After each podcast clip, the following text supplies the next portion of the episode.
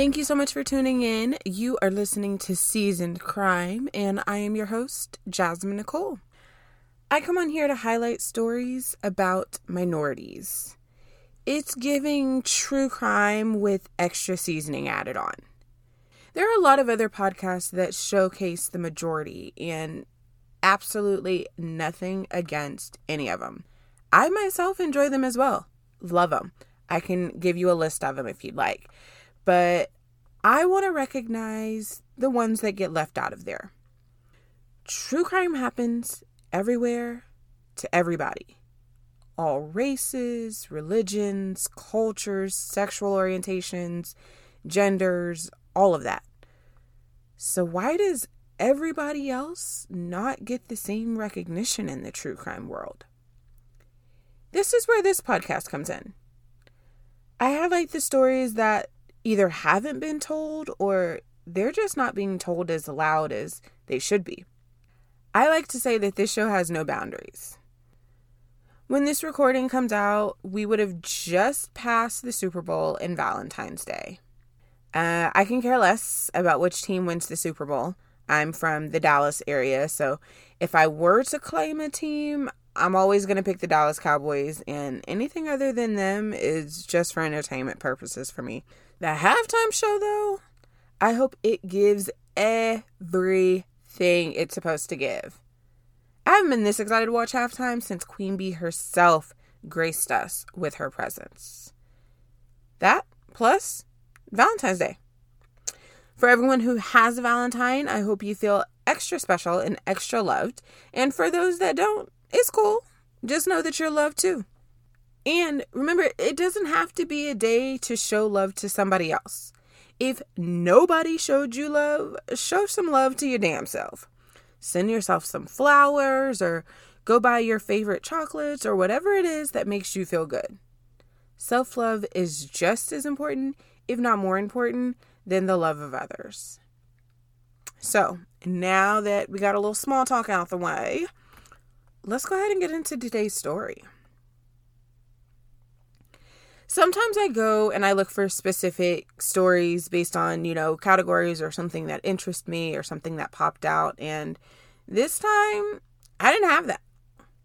I, when I was thinking of what story to do, I couldn't think of any particular topic for myself.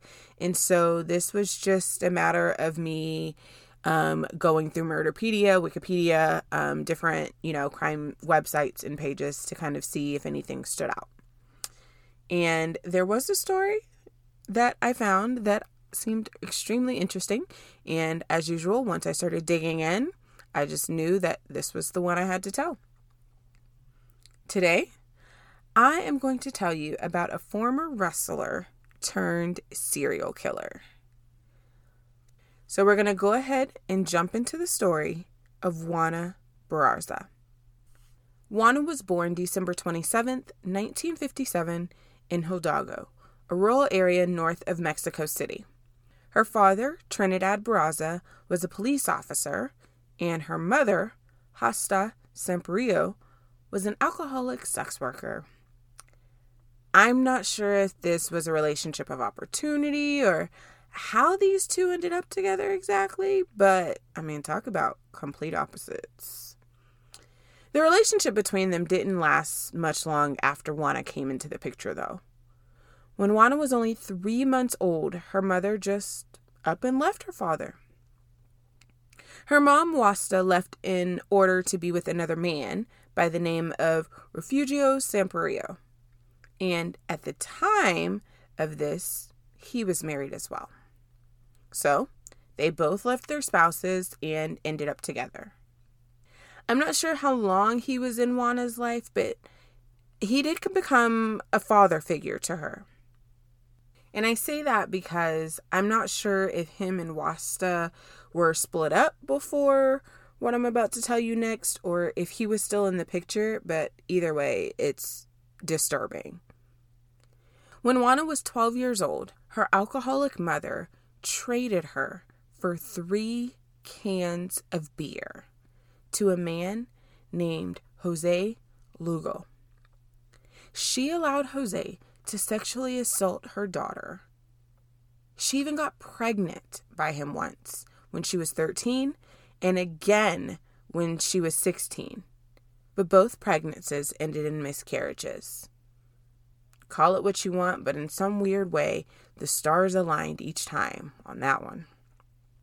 Juana remained in Hidalgo, dealing with everything that came with it for her, up until her mother passed away of cirrhosis, which is a liver disease that was likely brought on by her excessive drinking. After that, Juana dipped out and moved to Mexico City. Juana ended up having four children that she was the sole provider for. Sadly, her oldest son, who was 24 at the time, was killed from injuries that he sustained in a gang related shooting. To take care of everyone, she did multiple jobs to make ends meet. For a period of time, she worked as a maid cleaning homes, she worked as a nurse, she even worked as a popcorn vendor. But the job that stood out the most was when she got a chance to live out her dreams. And sometime between the 80s and the 90s, Juana began wrestling. She did lucha libre type wrestling and she went by the name La Dama de Silencio, which translates in English to the Lady of Silence. Lucha libre is a form of freestyle wrestling. You've probably seen this before. It's extremely popular in Mexico, and the wrestlers normally wear colorful masks, and it includes a lot of high flying maneuvers. Wrestling was something that Juana really enjoyed, but it was in a way like a side hustle for her. She would get paid by the match, and it wasn't really consistent enough to, on its own, financially support her and her family. In 1995, this was around the time when her fourth child was born that she was broke and she needed some money and she needed it quick. So she started stealing. It started off as stealing from stores, things like clothing and food, but I mean, you know what happens when you're doing something you really ain't got no business doing. There's that thrill and excitement, and especially if you don't get caught, you just keep going. And that's exactly what Juana did.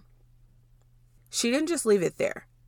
Things escalated, and she went from stealing from, you know, stores to now burglarizing homes. This continued for Juana, and in 1996, her friend Araceli Tapia Martinez decided that they could accomplish a lot more if they worked together on this.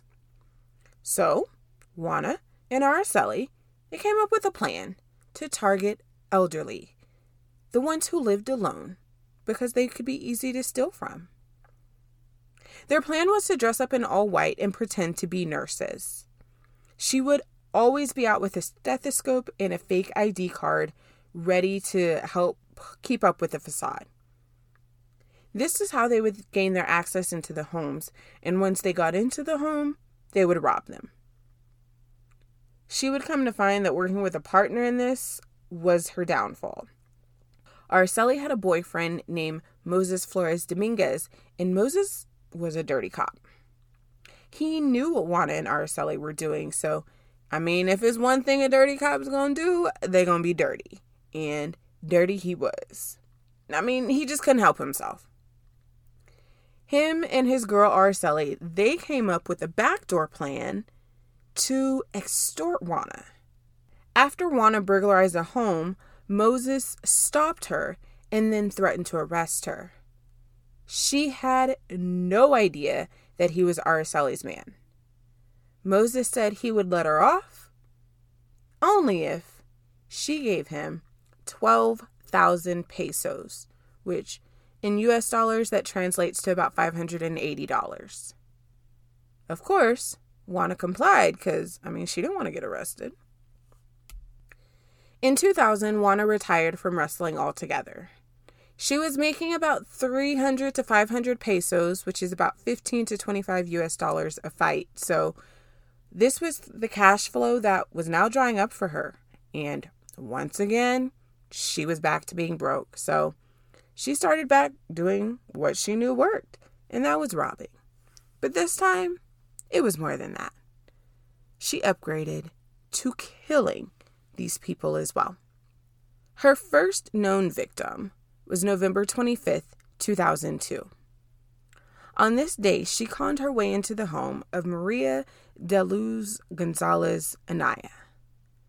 I'm not sure if killing was part of the plan when she went into this, but once she got into Maria's home, she said that Maria said some comments that Juana took as derogatory. The comments made Juana so upset that she strangled Maria with her bare hands, killing her. After this, she went on a three month killing hiatus, but even though she wasn't killing, the cops were looking. Remember, she had been robbing and burglarizing seniors prior to murdering, so the crimes against elderly were already on their radar.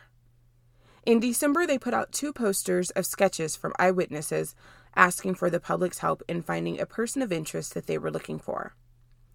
One of the two sketches was of a more masculine figure, and the other was a more feminine look, based on the details that they had gotten. It wasn't until a year after the sketches initially went out that they finally told the public that there was a serial killer out. During the year's time in between, Juana had managed to kill seven more people between the ages of 76 and 84. During the year's time, Juana managed to kill seven more women between the ages of 76 and 84. Even though awareness was heightened during the year of 2004, Juana didn't slow down. She killed 14 women aged between 70 and 92. She would kill them with items that she got inside their own home, such as like scarves and pantyhose. In 2005, she continued killing, but by the mid year, she had gotten a partner. Juana began dating a taxi driver by the name of Jose Francisco Torres Herrera. And once he found out what Juana was doing, he didn't run away like you would think. Instead, he joined in becoming her accomplice. After the two teamed up, the crimes became more violent and more frequent. Also, this could be because of Jose's work schedule, but the time that the crimes were committed changed from daytime to nighttime. Things were about to start closing in. Unknown to Juana, when she killed 82 year old Carmen Camilla Gonzalez Miguel on September 28, she'd killed the wrong old lady. Carmen was an upper class woman, and she was also the mother of a very prominent Mexican criminologist named Luis Rafael Moreno Gonzalez. After this, police launched a special operation into the crimes. The English translation of this task force was called Operation Parks and Gardens. They increased police presence in the area of the murders. Pamphlets and flyers were passed out to the elderly, letting them know to be aware of strangers. Some new sketches were released, and they also started using some women as bait, trying to lure in the killer. They had no idea of the identity of the killer, but they did have a profile. The chief prosecutor in Mexico City Bernardo Batiz said that the killer had, quote, a brilliant mind, being clever and quite careful. It was also assumed that the killer was male. They knew that the killer would gain the trust of the victims in order to get inside the home prior to killing them, but they weren't fully positive about exactly how, but they did assume that the killer was posing as some sort of government official offering victims the chance to sign up for some sort of welfare program. They profiled that the person that was behind the killings was also a complete and total psychopath and had zero remorse behind what they were doing, and that the reason that they were going after older women was because of some mommy issues. And the killer believed that they were benefiting by killing these women. Juana burglarized and killed a lady about two weeks after killing Carmen, but then after that, the murder stopped. I'm not sure if Juana was noticing the increased police presence or if there was something else that was going on during this time.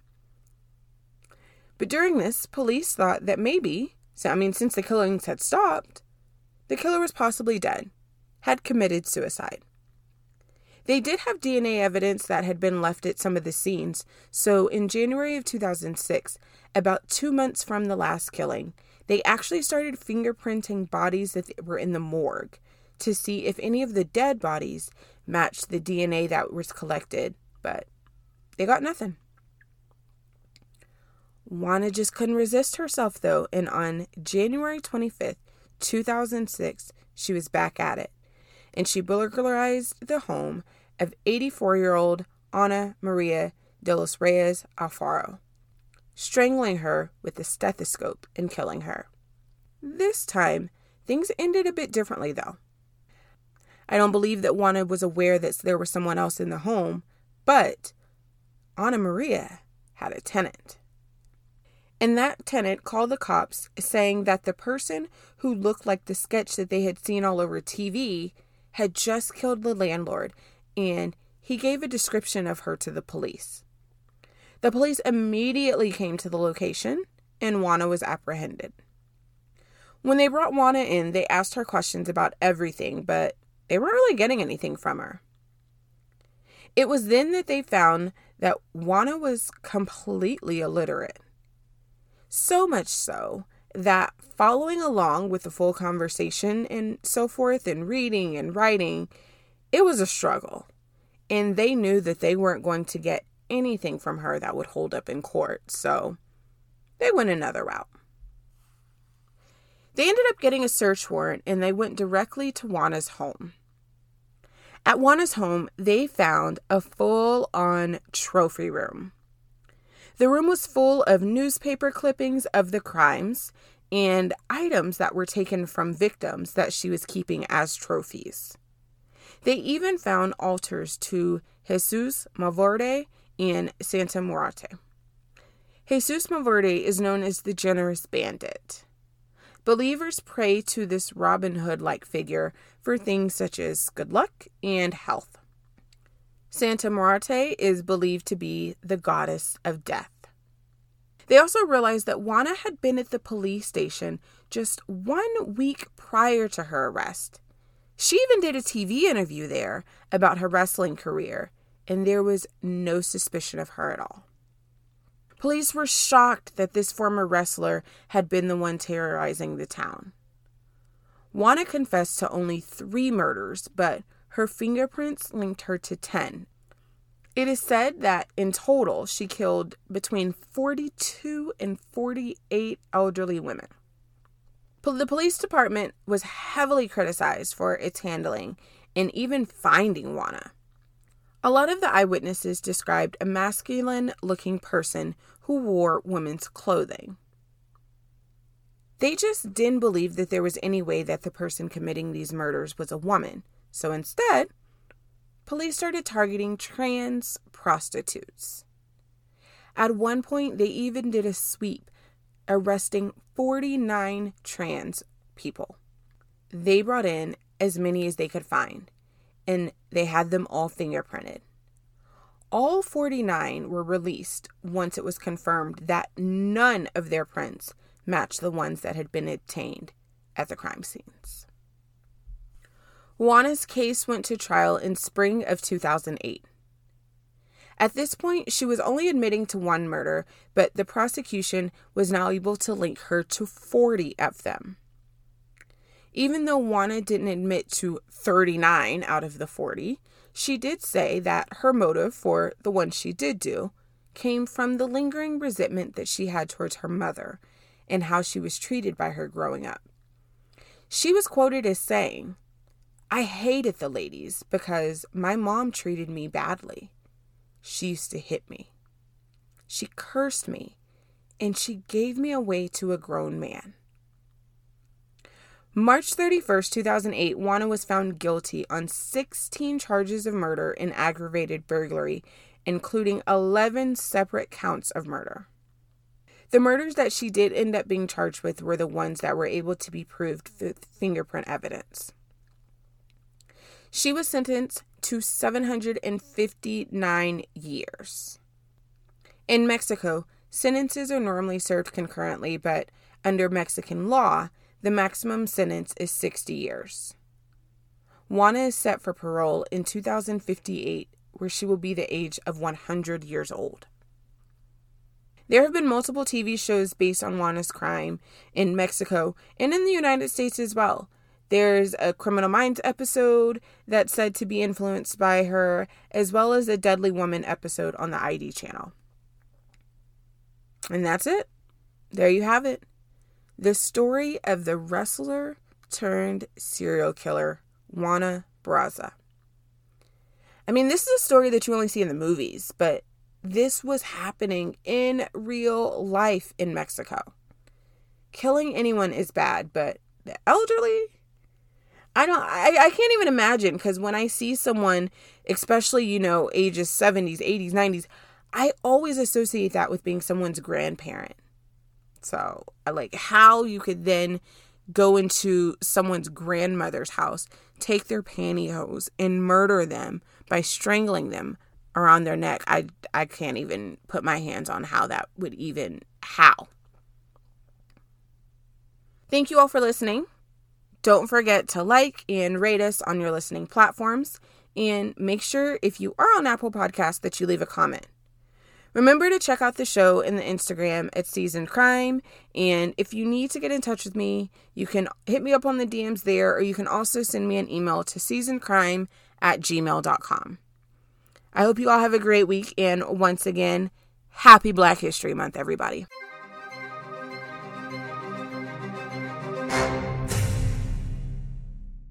Thank you so much for listening to another episode of Seasoned Crime. Today's episode was researched, edited, and recorded by your host, Jasmine Nicole.